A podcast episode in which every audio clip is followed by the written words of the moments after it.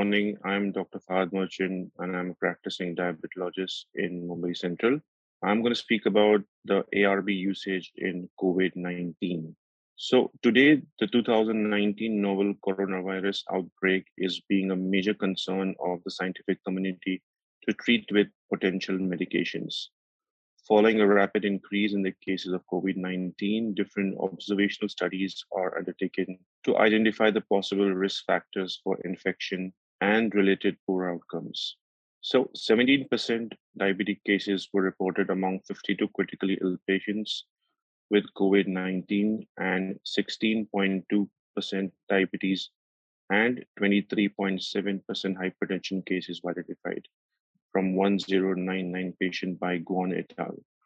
Similarly, out of 140 hospitalized patients, 12% diabetes cases and 30% blood pressure cases were observed in critically ill patients with COVID-19. So hypertension was independently associated with severity of COVID on admissions, and hypertension is a risk factor for aggravation of disease in COVID-19 patients. The large percentage of patients with hypertension undertaking ACE inhibitors or ARBs was a remarkable characteristic among those presenting with severe COVID manifestations.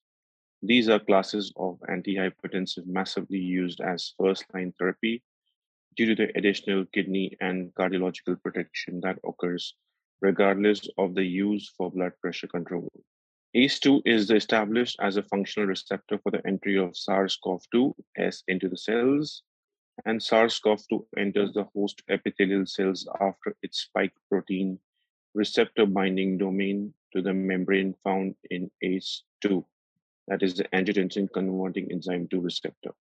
ACE2 is a type 1 integral membrane glycoprotein. The highest expression of ACE2 is observed in the kidney, the endothelium, lungs, and in the heart. The probable rationale proposed for the possible relation between the use of ACE and ARBs and progression of ARDS in COVID patients is the increased availability of ACE2 attached to the surface in the lung endothelium and inherent effect of these two classes, leading to an enhanced coupling of SARS-CoV-2 to ACE2 and its consequently cell entry.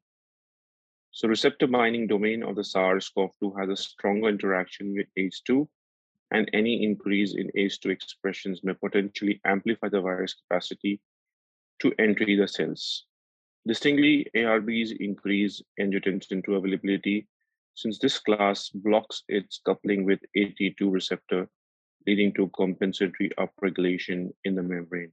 Cellular entry is followed by endocytosis and further viral replication and subsequent release. SARS-CoV-2 after entry inside the cell causes downregulation of further ACE2 expression. ACE2 is more responsible for conversion of angiotensin II to 1 to inactive angiotensin 1 to 9.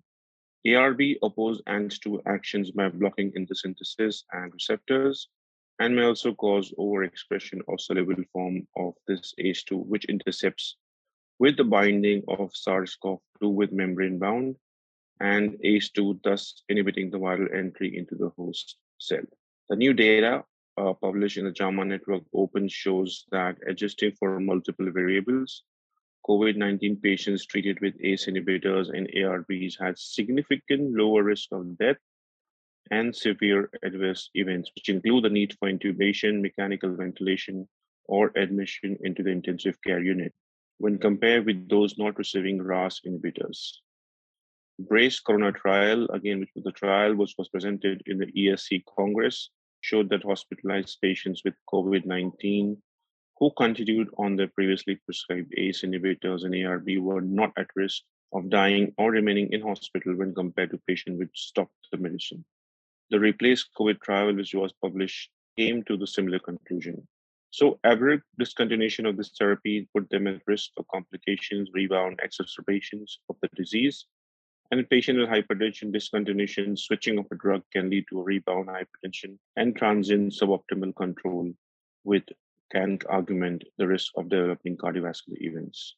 Similarly, in the heart failure patients, sudden discontinuation of ACE inhibitors has shown to result in deterioration of clinical status, which is possible relative increase in mortality. In post-myocardial infarction, patient with LVD RAS blockade provides mortality benefit. Similarly, the use of ACE-ARB reduces the risk of diabetic complications in patients with diabetes.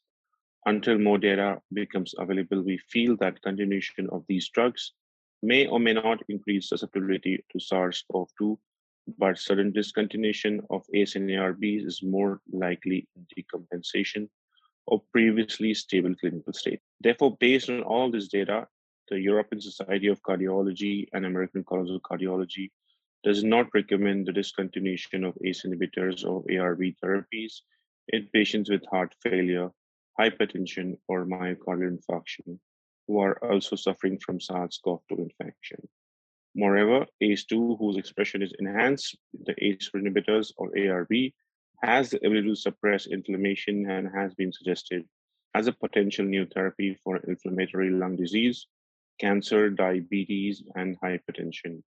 Given the fact that no current evidence that proves a direct cause relationship between the use of ACE and ARBs and COVID-19 infectivity or mortality, and the facts that ACE and ARBs have benefit in cardiovascular disease. Thank you very much for listening.